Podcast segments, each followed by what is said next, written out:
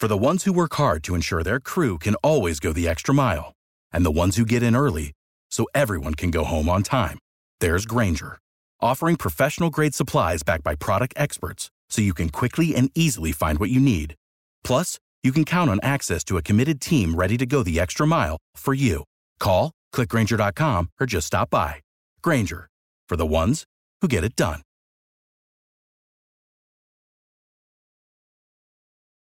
Every team, every topic, everywhere. This is Believe.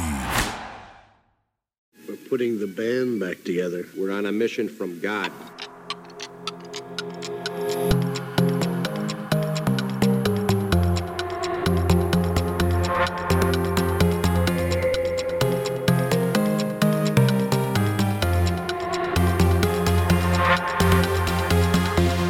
Yeah. Well, you know, O-Dog, our show dropping in is on the Believe Podcast Network. We got to get Braun Stam, the owner and founder, on at some point.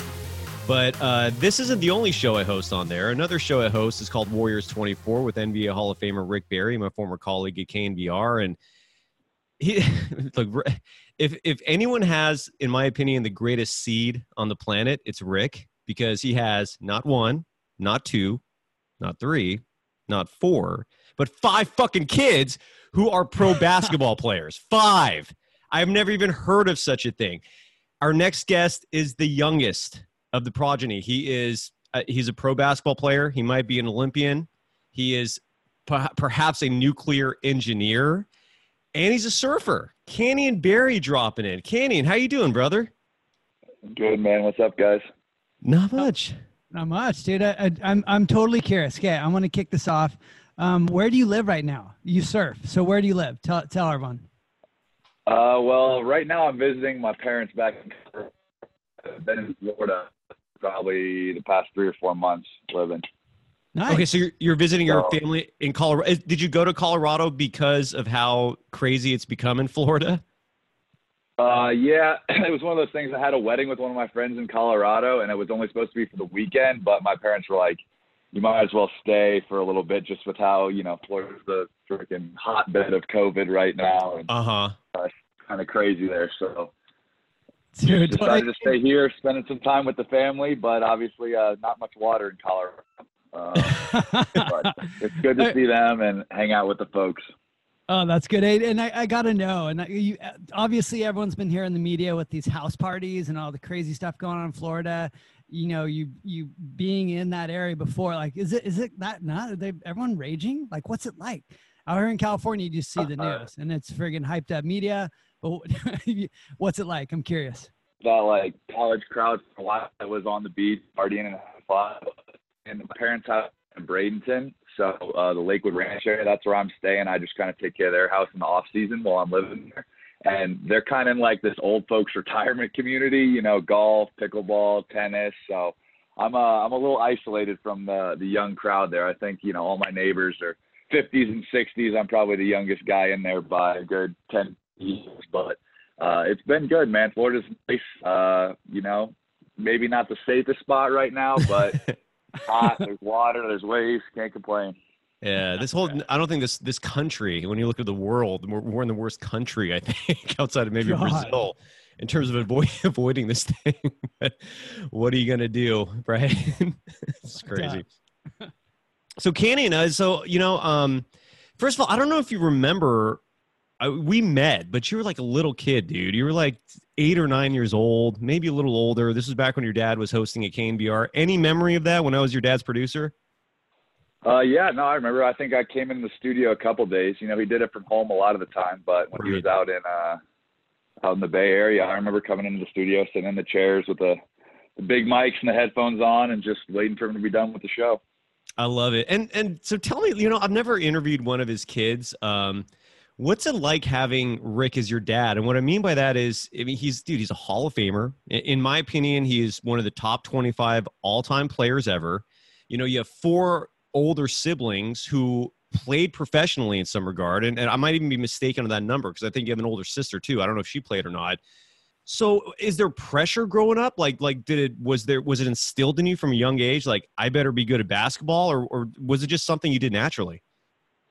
No, uh, my my dad and both my mom. You know, my mom was a great player in her own right too. At William and Mary was all-time leading scorer for a while, and um, you know, a heck of a, a heck of a ball player. So it was one of those things where it was great because it never really forced me into basketball, or you know, oh, you have to go practice, or oh, you know, you have to play basketball because of our family. It was just one of those things where growing up around the game, I sort of naturally gravitated towards it, Mm-hmm. just with being around it and all my brothers playing and my dad playing and my mom playing and traveling to celebrity events and um, you know obviously had a basketball in my hand at a young age so it's just one of those things where um, you know you're kind of a child of circumstances and i was blessed to be born in i think probably one of the greatest basketball families of all time so i had great teachers and mentors and was able to learn from them and um, you know i'm fortunate enough that in, inherited a little bit of natural athletic ability and was able to um, you know, be tall enough to play at a high level and, and succeed and uh, just really love the game. And I'm, I'm fortunate that I had parents that kind of didn't force me into it and let me come by it naturally. Yeah, and Rick's talked about that too, about how he, he tries never to pressure any of his kids, but you know, just gives them the opportunity if they like it, to go for it. And it seems like all of you love it. It's just crazy. It really is. It's wild. It is, No, that's, man. that's awesome. And I think that so many good athletes, um, they come out of that, you know, just being around around it. And I'm I'm really curious. So obviously, shredding at at uh, basketball. h- How on earth did you start surfing? Um, was it uh, were you just in the area? Had some friends surf? I'm totally curious about that one. Yeah. So obviously I grew up in Colorado where there was zero surfing unless you're, you know, behind a boat wake surfing. Um, Mhm.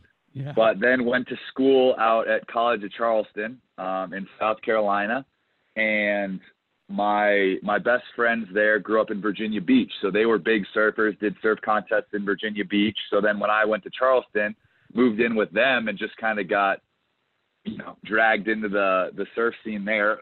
Charleston has some okay waves; it'll fire every now and then, and we usually go out to Folly Beach, but um, you know they all had the boards and were really good, so you know, I've always loved water sports and wanted to get into it, but was just, you know, geographically challenged in that way. Yeah. And I was fortunate enough to go to school by the beach. So they kind of brought me out there. I wouldn't say they taught me. They kind of just gave me a board and said, go figure it out. You know, they weren't the, uh, they weren't, they weren't the type to just stand by me and push me into waves. And, you know, they were out there surfing themselves. And They were kind of just like, you know what, just go figure it out. And, uh, you know, it, it's fun. I love it, man. I picked it up and, um, and got into it. And you know, once once you catch that first wave, the bug bites you. Uh-huh. Yes, that's true. And and uh, for those people that that you know can say, "Oh, there's no waves out there," I, I- dude, I've gotten such good waves in Virginia. Um, I used to go out there once a year. They had the Virginia Beach Pro, um, and and dude, we would get such amazing waves. We drive a couple hours south. I forgot that whole like peninsula out there, dude. My gosh, I was out there for a hurricane once, and it was some. I mean, some insane like world class waves. So pretty fun out there for sure. No, yeah, it's great. I've gone back to visit them a couple times, and uh, they actually have a beach house on Virginia Beach, which is beautiful. So uh, Mhm. we'll go out there, nothing crazy, you know, two, three, four foot waves, take the longboards out, and just have a bunch of fun. So uh, Yeah. really thankful that you know I got in touch with them and met them, and kind of learned to surf through through them and that connection. and there's no girls out there either in the month of August. well, I guess right now, no. Oh. but when we'd go there, Bob Beach, but you know, the whole theme of the surf contest was Virginia for lovers, dude. It was nuts. I was always it's like, crazy. what? Charleston the for heck? school too. The southern, all the southern girls there. I think the, Oh. the ratio of, of guy to girl at College of Charleston was like 60-40 or 70-30, Oh. something absurd. No, So- dude. wasn't it wasn't a bad spot to go to school after. Sure. Poor, Oh, poor you, good poor good you. choice. Good job. not that not that he knew the ratio or anything, dude. Oh, I already I already love you, dude. It's great. No, that, that oh. was Oh. that wasn't a factor in the decision at all, right? None. I remember this old. I remember this old interview years ago from Burt Reynolds. He passed away, the actor, about you know there- he was talking about. I think he was like a quarterback at Florida State, and and he was talking about his recruitment and what college he was, just, he was deciding to go to. And and the recruiter at Florida State said, "Well, you know, we have like a seventy to thirty girl to guy ratio," and he was like, "Yeah, I'm gonna go here." that was his pick. that was the single variable that made him decide on that school. That's amazing. Oh, God. What like how like how uh like where are you in your in your overall surfing level of skill? Like like like do you ride all kinds of boards? Are you strictly longboarding? Like like how comfortable are you and where do you consider yourself? Uh, I'm definitely not like a pro by any means, but um, you know I can ride shortboard and longboard. I actually did so it's tough because you know how it is being a professional athlete in basketball time. It's not like I can just you know drop everything and go surf if the waves are good. You know, I have other Right. other obligations, unfortunately, with school and sports and um, you know stuff like that. So uh, I'd say kind of like my surf breakthrough was we would probably go as much as we could in Charleston, especially a lot in the off season. If the waves are ever good, we were out there. But uh, I mean, you know how it is. It's with the waves in Charleston, you don't get that many good days, and when you Mhm. do, it's packed. So it wasn't like a great place to learn, I don't think.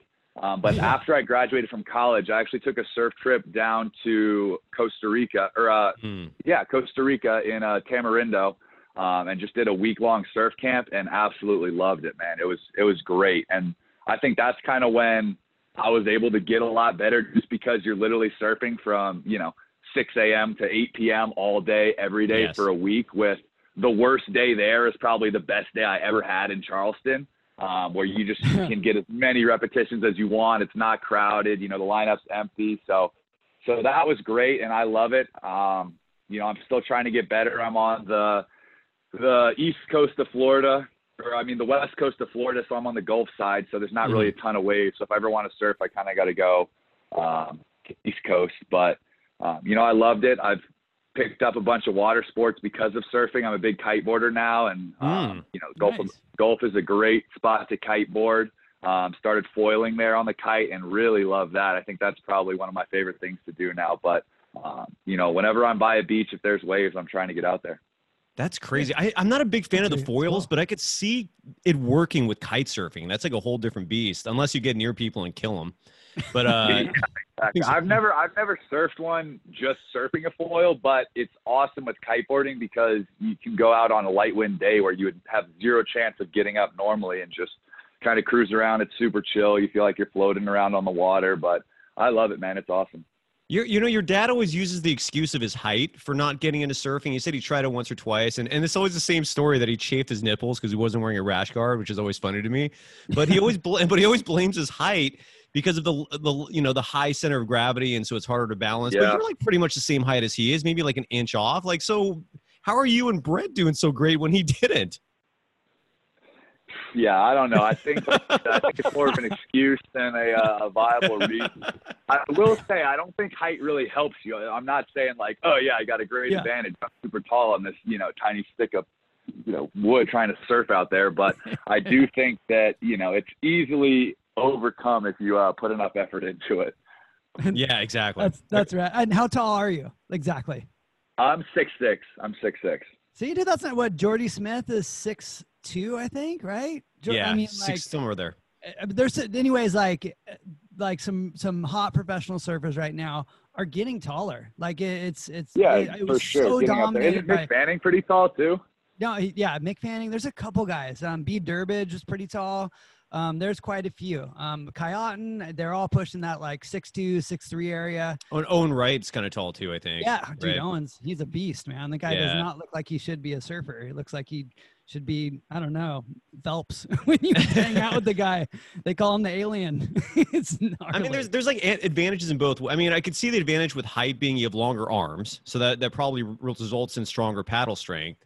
You know, and then once you're up, you're probably pumping and producing more energy than you would if you're smaller. So I could see I could see advantages on both sides, but the pop up is probably the hardest part, right? Like once you get going, That's it's for sure. You just got gangly ass limbs and stuff. You got to kind of tuck in a small, a small spot to pop up. So, like you said, I think that's probably the toughest. And then, you know, depending on how big a wave you're surfing, you just doesn't have the power to to push you like it does the smaller guys. That's Yeah. awesome. And and uh, you know, hey, uh, just to uh, switch subjects a little bit. I mean, obviously with COVID front and center all over the friggin' place. Um, how's that affecting like your training? And and I mean, I've talked to so many athletes that are just fucking upside down. You know, like they're just trying Yeah, to center been in, brutal, man. figure figure shit out. Really, you know that I mean, because So- most athletes are routine, right? So so uh, break it break it down how it affected you, man. Yeah, so the first like when it first hit and everything went to crazy shutdown, it was awful. Like we had so I was in Florida then with my parents. They were still in Florida. We were we were at their place. I was in the G League, was in Iowa. Probably last month of our season, NBA gets postponed, G League gets canceled. So I get out of there, fly back to Florida. I'm like, all right, good. I'm going to be in the sun. I'm going to be out of the cold in Iowa. It's going to be good. but then everything shuts down. So no gyms, no weight rooms, no basketball, no nothing. I mean, they even like we're putting two by fours over all the the basketball like public courts, like open outdoor park courts. They put two by fours and zip tie them over the rim. So like you could not shoot anywhere. It was brutal. But uh, so we tried to make this little like home gym. My mom literally had like two dumbbells, and that was the extent of our our weightlifting equipment. But we got lucky. One of our uh, neighbors is a personal trainer, so she went to her gym and kind of just stole a bunch of stuff, and we brought it back and made this little like Rad. tiny workout thing. Went to Goodwill, bought like this five dollar purple little shitty ottoman bench thing, and started turning it into like a bench press bench. Like it was wild. We were having to to do whatever we could. So that was brutal. I mean, obviously the basketball went to total shit because didn't shoot at all, didn't play at all, had no scrimmaging, had no. I mean, Yeah. couldn't even shoot on a hoop. So. Mhm. Um, so that was brutal, but at least we had that little home gym, got some good workouts in, and then when they went to what stage two or whatever they called it, where they opened up gyms and like you just had to wear a mask and social distance and wipe everything down and all that stuff. At least that was better because then I could get back on like my full regimented weightlifting training, um, you know, physical therapy type program. But still, I mean, even now I'm super limited in what I can do basketball wise. It's just you can't find a gym that's open and it's Yeah. tough to practice outdoors, man, with just shooting and wind and rain and all those conditions and uh, Totally, everything like totally. that. So And, and uh, been I doing mean, the best I can, but it's not great. Yeah, and Yeah. I, I mean a lot of athletes too, like the ones I'm uh, buds with. It's like they're also getting their body worked on too, and they said that's been affecting them too. You know, because uh, whatever, whatever you're stimming this, you're friggin' nursing that. Well, oh, you your know, whatever. massages. I know. Yeah, Like the happy endings are gone. Yes, no happy endings. Horrible. Exactly. So it's it's gnarly, dude. It's gnarly. Do you do you do you work with like uh, physical therapists at all too, or it, it- has that team kind of been diminished, or do you work that stuff? Um, yeah, for a little bit. When I'm, uh, I try to get a massage usually like once a month or so, just to you know get Totally. the knots out, try to get my muscles feeling good, all that kind of stuff. But in the off season, that's not something I've been super worried about. Like obviously when we were in season, we had the trainer with you know stim, ice, Normatec, all the cryotherapy, all that recovery options. Yeah. But then in the off season, it's one of those things where you're kind of on your own. But you know, I mean, uh, a lot of my off season recovery is mainly just like foam rolling, trying to get in a cold tank, uh, you know, band workout, stretching, stuff like that. So it hasn't Yeah. been too bad like that. But like you said, obviously, like if you're in season and you have to to deal with that, it's a much bigger deal where you can't have massages or contact with anyone, or you don't have your physiotherapy, you know, being able to do manual therapy or joint release or anything like that. So you know, a lot of athletes are, are getting affected, and you know, it's not Mhm. just athletes; it's everyone across the world. It's Everyone. changing, Crazy. changing how life functions day to day. Yeah, this is. I mean, this is. We're gonna. This is gonna go in the history books, no doubt. I mean, there's a, someday down the road we'll look back on this as like a really fucked up time, man. And I, I hope we get out of this soon. Uh, you, you know, and speaking of the- everything shutting down in basketball, I if I believe your dad was telling me, and I'd read this online as well, that you were gonna at least um, attempt to qualify for the Olympics as part of that new Big Three format or the three on three format that the Olympics was uh, integrating uh, in basketball, and you were going to possibly represent the United States because they were only accepting amateur players, and I guess the G League doesn't violate that rule. Um, tell us about that. Are you like still? Is that still on track? I mean, did that is that a setback now? Like, like what's what's your path uh, going forward with the Olympics? Yeah, man, that was that that was brutal. So it's FIBA three on three. It's one of the new Olympic sports along with surfing. Um, so it was one of those things where uh, the way FIBA structured it, they really made it to try to screw America over. If I'm being honest, like the way they designed this system basically made it so that there's no way that any NBA players can play three on three because you have to go to all these foreign tournaments in the off season and accumulate points and then your team has to be made up of members with the highest points in your country and so it's this huge long kind of um, process to try to qualify but anyway uh, i was selected to play on the world cup team last year so me and three other teammates we flew to amsterdam uh, and the U.S. has actually never won a World Cup in three on three. Three on three was kind of invented, at least this style of three on three was invented in in Europe and kind of those Eastern Bloc countries, Serbia, Slovakia, Slovenia, um, and Mm. they've just dominated the sport for a long time. So uh, we flew over there in Amsterdam, and we actually won gold at the World Cup this year. So it was the first time the men's team had won gold, uh, which was just a huge honor. You know, you dream some about that as a kid. You know, standing Yes. on the podium, gold medal around your neck, national anthem playing, got USA on your jersey. So that was an unbelievable experience. And then, uh, you know, obviously G League season happened place, and then the partnership with the G League and USA Basketball has been great because you know if it's five on five or three on three, if USA Basketball wants you for like a national team event, the G League will um, release you out of your contract and let the team sign another player, but they'll still pay you the G League salary. So it's been a great partnership between the G League and USA Basketball, and them kind of sacrificing some of their players to allow USA to compete in these events. So a lot of the G League guys will go to, um, you know, FIBA AmeriCup and five on five stuff, but then they started doing it for three on three too. So I actually got released. I got selected to be on the Olympic qualifying team. So we were actually out in California training in, in LA. I got released from the G League so I could go do it. We had trained for like a week in LA. We were going to fly uh, to Pittsburgh, do a week training camp with the women's three on three team and our coaches. And then we were actually headed to uh, India for the Olympic qualifying tournament when COVID went down and just canceled everything, man. Canceled the tournament. So Oh, none of us flew out to India. We got stuck here in America. And then, you know, it was a big, well, what's going to happen with the Olympics? So obviously now that's postponed until 2021, but uh, we're still on the Olympic qualifying team. So next Nice. May, we're Nice. headed out. I think the tournament got switched to somewhere in Europe, maybe Austria. I don't really remember. I'm not sure. It's a, it's a ways out, but um, so we're going to go there. It's 20 countries, and the top three countries qualify for the Olympics. So um, really hoping to be able to represent the U.S. well and qualify, and you know get to Tokyo and try to bring home a gold. Nice, nice. And are you guys favored holding the gold going into this? Um, yeah, so the way it works is it's only an eight-team tournament in the Olympics, so it's the first year, and just budget-wise, I don't think they could afford to do a normal like 16-team thing. I think it's kind of like the trial run in the Olympics to see if people like it, if it's popular, et cetera, et Yeah. cetera, et cetera. So there's eight teams. So the way it works is the host country got a bid, and then three of the top countries in the world point-wise get bids, um, and we were right on the brink of that. Uh, you know, a little political thing. Some other countries might have forged some points here and there, but you never know. I mean, Of course. no, can't say anything about that. But uh, you know, I think we obviously should have gotten a bid, but it, it wound up that we didn't. So now we have to go qualify. So there's the four teams. So we got home team bid, three bids from the top countries with points. Then you get three bids from the qualifying tournament is seven, and then I think this is stupid, but the way they're doing it is one team that has never qualified for the Olympics in basketball gets a bid. So they're having a tournament for all the countries that have never qualified in basketball.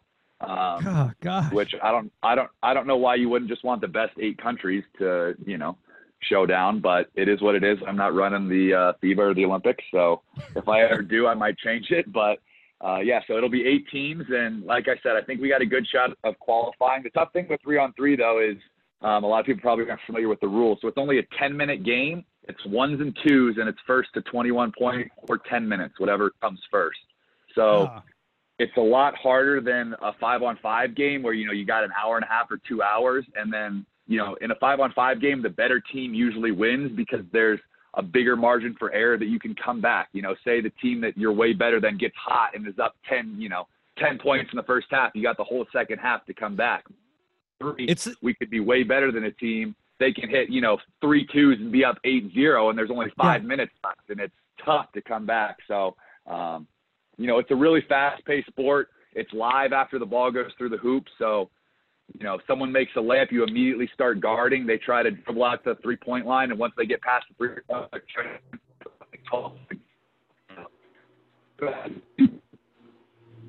I cut out there for a second, Yeah. but it, it just it just it sounds like just playground rules, except the clock is weird. So so in other words, it's whoever's leading after ten minutes or whoever gets to twenty one. Is that how it works? Who is that the winner? Oh, Canyon, you still there?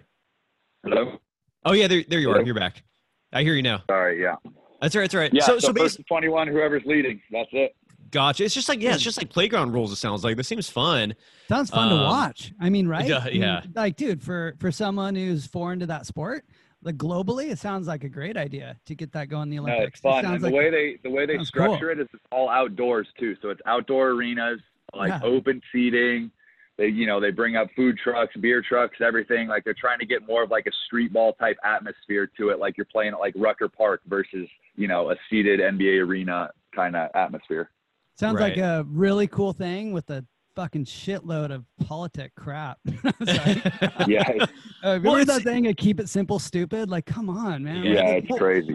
Well, it seems like the same. it's con- Uh, Sorry, go ahead. We had a tournament out in Venice Beach too. So like we play outdoors on beaches everywhere, like all over. So there's some in LA every year, and it's great. You go out and play on Venice Beach on the three on three courts out there, and then you know try to hop in the ocean and catch some waves after you're done hooping. There you go. There, That's you- cool. it's and it seems like the same convoluted, complicated process that surfing is going through in the Olympics, where instead of just having the best surfers around the world, you only have like two from each country. And so there's a lot of countries that just do clearly do not have good surfers, but the Olympics is going to welcome them. Whereas like a guy like Kelly Slater, because he finished third in the US, he's not in. It's kind of crazy. So but that's the Olympics for you, man. It's unique and it's different. Um by the way, you know, Canyon, I, I, I, question for you. I, I, I'm curious to know if you consider yourself having a legitimate, fair shot of playing in the NBA. The reason why I ask is because when you look at nearly every measurable, statistically, physically, you know, you you seem to make the grade, and the NBA more than ever is rewarding three point shooting and outside shooting, which are which you excel at. Um, but the but you're not, in my opinion, you're not getting the opportunities needed, and and I feel like you even got screwed over more when the Warriors made that trade for Andrew Wiggins because they sent a bunch of players to the Timberwolves G League team, which is who you play for, and it reduced your minutes even more. So, in in my opinion, like why why do you think you're not getting a fair shot? And if you got that shot, how do you think you would do in the NBA? Um, so, like you said, I don't want to say that I haven't gotten a fair shot. Um, I think it's just how the dice and or how the cookie crumbles, whatever saying you want to use, you know. Yeah. Um, I do know that I'm skilled enough to play in the NBA. I have no doubt about that. I know I could help a team. Uh, it's it's one of those things where you really just have to be in the right spot at the right time, unless you're one of the you know top eight lotto picks. Um, you know what I'm saying? Like having played in the G League, that league is so talented top to bottom. And I Mhm. know that, I mean, we've seen it. There's players, Duncan Robinson, Kendrick Nunn, you know, players that go from killing in the G League to being very productive NBA players. And it's one of those things where you could really take some of the top players in the G League and replace them with end of roster NBA guys, and there would be zero drop off whatsoever. And I'm 100% convinced of that. So it's one of those things where you really just got to be in the right spot at the right time. Where if you're in the G League, you got to be on a team where they're not sending um, their rookies down that play your position because you know they're guaranteed 30 minutes a game. You got to be in a team where you're getting an opportunity to to score and touch the ball. You got to be in a team where the system fits you. You got to be on a team where you know maybe the parent team has some injuries and they need to call some people up. It's one of those things where um, obviously you have to be a high level basketball player to compete in the G League or in the NBA or play professionally at any level, but it really comes down to being in the situation and making the most of uh, the minutes you get. And that's what I've tried to do this year. Like you said, you know, we had a, tough year with a lot of young players on the Timberwolves, and then the trade happened, like you said, with the Warriors, where we got Yeah. even more young guys. Where you know, at one point we were starting five NBA players on our our G League team, where that's Crazy. you know, all right, well, we got five guys getting 30 minutes a game, and you know, your minutes get cut from 20 minutes to 10 minutes. But that's part of the G League is you you can't let that affect your mindset or mentality and be like, you know, oh, I'm getting screwed. This is bullshit. Yada yada yada. You really just got to say, all right, I'm going to make the most with the minutes I get. I'm going to try to show them what I can do. I'm going to be a good teammate. I'm going to cheer my teammates on. You know, so you really just have have to have the right mindset and just be mentally tough and try to to do all you can to show you know your ability on the basketball court. That's a great attitude. I, I love that positivity, and I hope at some point, and your your dad's very critical of so many of the the decision makers of the, the those in charge of personnel in the NBA. I think rightfully so. You're a perfect example of that.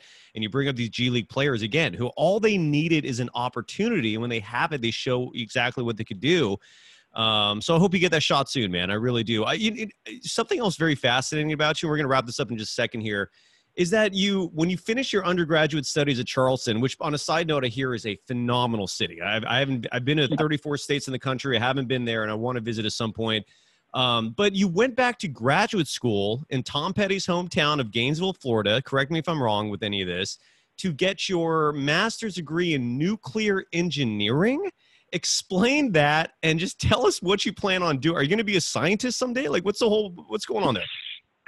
Yeah, I don't know, man. I mean, you've met my mom uh, a bunch of Yeah. times, so you know she's the uh, academic influence. You know, unbelievably smart, driven lady. So she always stressed the classroom side of things when I was in school, and um, you know, you always have to have a backup plan in case basketball doesn't work or you get hurt or or Mhm. anything like that happens. So I was fortunate enough to have her kind of pushing me academically, coming from a side with you know her brothers are doctors, her dad was a doctor, so um, just a very well educated uh, family. So I was always kind of drawn towards science. I was never a writer or an artist or anything like that. I was always more of a math science brain. So was in high school, had a great physics teacher, really, really enjoyed physics and was like, oh, this could be cool. I think I want to do engineering. So then went to College of Charleston. Uh, they didn't have an engineering program. So I continued and just did a physics major because with a physics degree, you take a lot of the same classes that an engineer would take. Um, so knocked out the physics degree from Charleston, and then when I grad transferred to Florida, um, I was like, all right, great, I can start my master's and try to get a master's in engineering. So a lot of the schools, and part of the reason why I transferred because I loved Charleston so much was just they didn't really have a master's program that I wanted to do, and it's one of those things where why, you know, kind of waste a year academically when I could get a year of schooling paid for and start a master's degree and you know um, advance you know academically not just basketball wise so looked at florida. They had a great nuclear engineering program. I had just taken nuclear physics my last semester at charleston. It was probably my favorite physics class i took. So i said hey why not? I'm going to try to do nuclear engineering. And florida had a great program for that they actually have a, a nuclear reactor like a, a student test reactor on campus so Wow. having access to that was super cool. Um, and just went there and finished the first year of my master's, and then it was a struggle to finish the rest of it because I was playing overseas, was playing in the G League, was having to try to do you know online classes while I was playing pro basketball, which is a full time job in itself. But finished it out, man. Got the master's in nuclear engineering, and now just who knows if I'm ever going to use it. It's one of those things where I'm going to play sports as long as I can, as long as I love it, and uh, as long as my body holds out. And then I know I got a good fallback option when uh, when the ball stops bouncing. If worse comes, That's sorry, awesome. go- That's aw- my my father's a physicist, so dude, that's frig- friggin' awesome. And I I feel growing up around that that you you you obviously have a uh, a type of brain that grasp that, dude. It's friggin' it's rad. That's super Well, cool. Omar, your dad's what a, a chemistry professor? What, what, did, what Uh, his? he, he has a degree in uh, physics, um, but um, he was uh, uh, he taught uh, uh, electronic engineering, mathematics, and physics for 24 Wow. years. Yeah, That's great. And Um, Canyon, you're you're one step away from being a professor yourself, and I'll tell you, man, it's a fulfilling career. Eventually, if your playing days are over, man, it's not a bad profession to get into. You're not going to be a millionaire, but you'll still make good money, and the summers off are a Yeah. beautiful thing, dude. You go surf every day.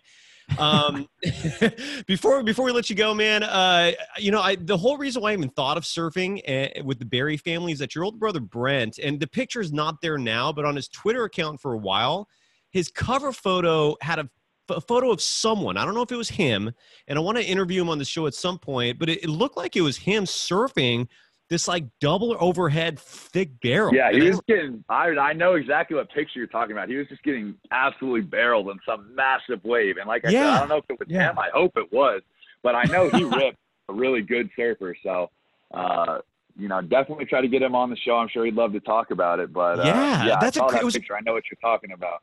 You never asked him though. Like, are you guys close? Like, do you guys talk regularly? Like, do you go surf together? I mean, I, so that picture was Uh, I've insane. never- Yeah, I've never surfed with him. I would love to do it. It's just, you know, it's one of those things where like we're in such different ages of our life. Yeah. Where like I'm still young and playing, and he's, you know, older, has a family, works crazy hours working for the Spurs. Like, so, but yeah, one summer I definitely want to get out there. And if I'm ever back out in California, I'm gonna hit you guys up. I need a, a good surf lesson. You guys got to get me better. Uh, you- I don't think I don't think you done. need a, I don't think you need a lesson, but we'll go surfing with you. I, Yeah, I, what- I would what- love. Perfect. I'll take you to some mental waves, and I'll make sure you get some. Put it that way, dude. Love it. Love it. oh man, Canyon, it was a pleasure. You can follow Canyon Barry on social media. On Twitter, his account is at uh, cbarry719. I believe the 719 is for the area code of Colorado. Uh, and then you can That's follow Can. Is that right? And then uh, you can follow Canyon on Instagram, just at Canyon Barry, his name. Canyon, man, it was it was great to talk to you. It's been Jesus, I've since like 30 years since I last spoke to you, or something. No, it couldn't have been that long, maybe like 20. um, since you were a kid, dude. I mean, you're just a little grommet, and now you're all grown up and playing pro basketball. You're a nuclear engineer, surfing. Good for you, man. Congratulations on everything. Anything else you want to plug before we go, or uh, anything you want to promote? Oh man, all good, all good. Okay. Give me a follow. Check it out. Uh, everybody stay safe here in these uh, crazy freaking COVID times. Uh, it is crazy, man. Uh, Canyon was a pleasure, brother. Yeah, thanks for coming on, Yeah, dude. thanks for having me, guys. Got it. Good good luck with uh, your career and beyond, dude. It's awesome. Appreciate y'all. Take it easy. Yeah, you too. Take care, Canyon. Later. And that's Canyon Barry, pro Pretty- basketball player. Oh, dog, how you doing, brother? You good? Dude? That guy's nuts. Yeah. nuts. It is. Awesome. it is, man. That's that's a that's a crazy life he's living, dude. And and, what's, and we didn't mention like, but like his mom is also a Hall of Fame basketball player. So I remember I remember when I met him when he was a kid. He was like nine or ten. I can't remember how old he was, but yeah. I remember like seeing his mom and all that. I'm like, oh my god, this kid is just destined for greatness, and and we're seeing it. Right. Right. That's so cool. I mean, it's crazy how, but you know what? Like things just come together, right? You you get married to the person who's who has similar passions, right? And then, Yeah, you know, and then and then the offspring of what happens, whether you, like you know, it's it's any sport, it's it's nuts, right? It's crazy. It's super cool. I think. it is, dude. But you know, and speaking of the Atlantic Ocean and surfing Charleston and all that, I feel like the Atlantic this summer is getting better waves than we are on the Pacific side. Dude, Like, it we- is it's just- summer. My gosh, the summer's been flat here, right? So flat, bad. dude. I mean, it's yeah, it really is small. I mean, there, there's some days where I don't mind it being super small because you're not paddle battling. You're just it's just not stressful. But we've had such a long spell now. Yeah, it's been a full month of flatness, dude. Last good swell was uh, a Fourth of July, so it's like, oh my gosh, man, brutal. But um, but yeah, and it's been going off over there. Of course, bringing us back to our last interview, um, meteorologist was saying that yeah, that that side's going to be nuts. He said that's where the waves are going to be from all the hurricanes from global warming, right? dude. Uh, Yeah, I maybe- mean. maybe that'll be the new uh the new surf trip or something. I don't know. It's gonna be- During the summer, at least, yeah, when you actually want to get some swell. yeah, funny. cyclone tracking. Oh man, oh dog, you doing good, man? Are you going out? Are you surfing? Yeah, no, yeah, I took the kids out last night. I mean, it's about half a foot here, but super fun for my kids. So, and and in the evening, it's been you know like 75 degrees. Uh, water's super warm, record water temps for this time of year, which is cool. Um, but me surfing, no, about to lose my mind, but that's okay. Uh, because you you just longboarding just doesn't do it for you, huh? And like time. I, Ah, my buddy my buddy mark who you know he lives just uh just down the street from you in aptos and he's been telling me he's had he's been having to go over to uh to surf manresa just because that's the only place that's catching any swell right now in, in the santa cruz area which is sketchy dude because like a month or so ago like that surfboard shaper got murdered by a shark there right Dude, it's so gnarly. Uh, yesterday, more shark sightings. There's been a, a Oh. shark sighting there every couple days. It's really Oh. bad. Um, yeah, the shark population just jumped in the in the last couple years um, in that whole stretch of beach. Which What is are they uh, eating? uh, gosh, you know, I, I would that would be great. We got to get someone to discuss that on. I, I've heard so many rumors. call. One is one is the seal population jumped. That's one rumor. I so what are the seals eating though are there that many fish like is, no, is I- fish- no, it's, this sounds weird, but I was talking to someone that, that works in that industry, and he was saying that um, they made it a massive offense for fishermen to kill seals, and that, and so fishermen will not kill him. And he said a long time ago they were killing them. He No, they like, still do. I mean, Yeah. I mean, they're uh, old school days. I mean, you saw, you saw. I mean, when we were little kids, I don't Slaughter. know if you remember clubbing seals up in like the, the Arctic and Canada and stuff was a big thing. Yeah, he- he said he said in the bay they just shoot them like they're like just- yeah, and and and he was telling me that because they cracked down on that that the seal population jumped and it's in it's bringing in sharks. But I, hey, that was just someone I was talking to, so I'm I'm really curious myself. It'd be so rad to have um someone with some knowledge because We should do that. It's Yeah, so we should do that. gnarly. Sharks gonna- everywhere. And it Uh, is sketchy as it's sketchy as fuck, man. Like here in the sta- like uh, so my, so my buddy Mark came and visited me down here in in Slow, the area I'm in, and we surfed Pismo Beach for two days. By the way, you you you told me something that I, I completely forgot about. That one of the I finally ponied up the cash and subscribed to Surfline, not because of the forecast, but because of the fact that if you surf at a place that's right in line with those cameras, you can go back later and hit rewind and watch yourself surfing. I'm Oh. so fucking addicted to that now. I know. I know. It's Like, hilarious, dude. It is, Everyone's dude. so into it. It it is it is pretty cool though. It's pretty crazy. It's it's, very cool. It's yeah, you very cool. Get, have you seen the watch? The watch is really funny. I have no idea what you're even talking about. What is that? Oh yeah, there's a watch that I forget how it works, but somehow it tunes in, tells you when your waves were or something, and you can like log on to Surfline and it automatically downloads your waves or something. I don't know. Some wait, so you wear wait, wait, so you mean you wear a watch that is synced to the Surfline app? yeah, so when you're- crazy like that, yeah. So when you're out on the wait, so you're when you're out on the lineup, like the watch knows when you're catching waves, and then it just basically marks the times or something. Is that wait? Uh, Some- wait, what? some- yes, something like that. I, I was reading about it and I was like, okay, I got to close that. That just sounds like an addictive toy that I can't afford right now. Hold on, dude. I'm googling that, dude. I guess I got to start with Surfline Watch. Is that how I you would start? Yeah, oh, here it is. Sur- clue. capture your rides on video with There. Surfline sessions. Is that you what it's can- called? Surfline Sessions. Yeah. You connect your either your Apple Watch, your I don't know what a Rip Curl watch is. I'm guessing Rip Curl makes it. Um, yeah, they, they do. Yep.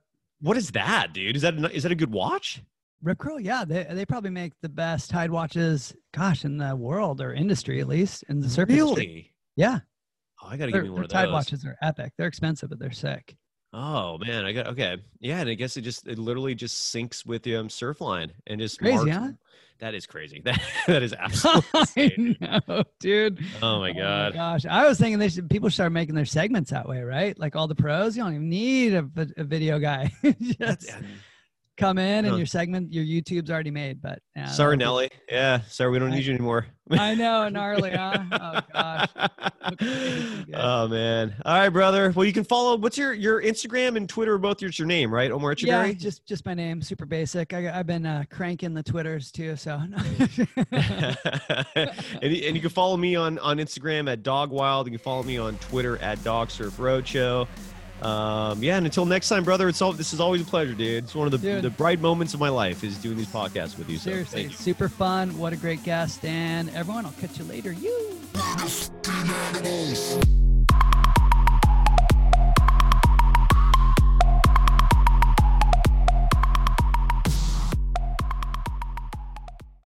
Without the ones like you, who work tirelessly to keep things running, everything would suddenly stop. Hospitals, factories, schools, and power plants, they all depend on you. No matter the weather, emergency, or time of day, you're the ones who get it done. At Grainger, we're here for you with professional grade industrial supplies. Count on real time product availability and fast delivery. Call clickgrainger.com or just stop by. Grainger for the ones who get it done.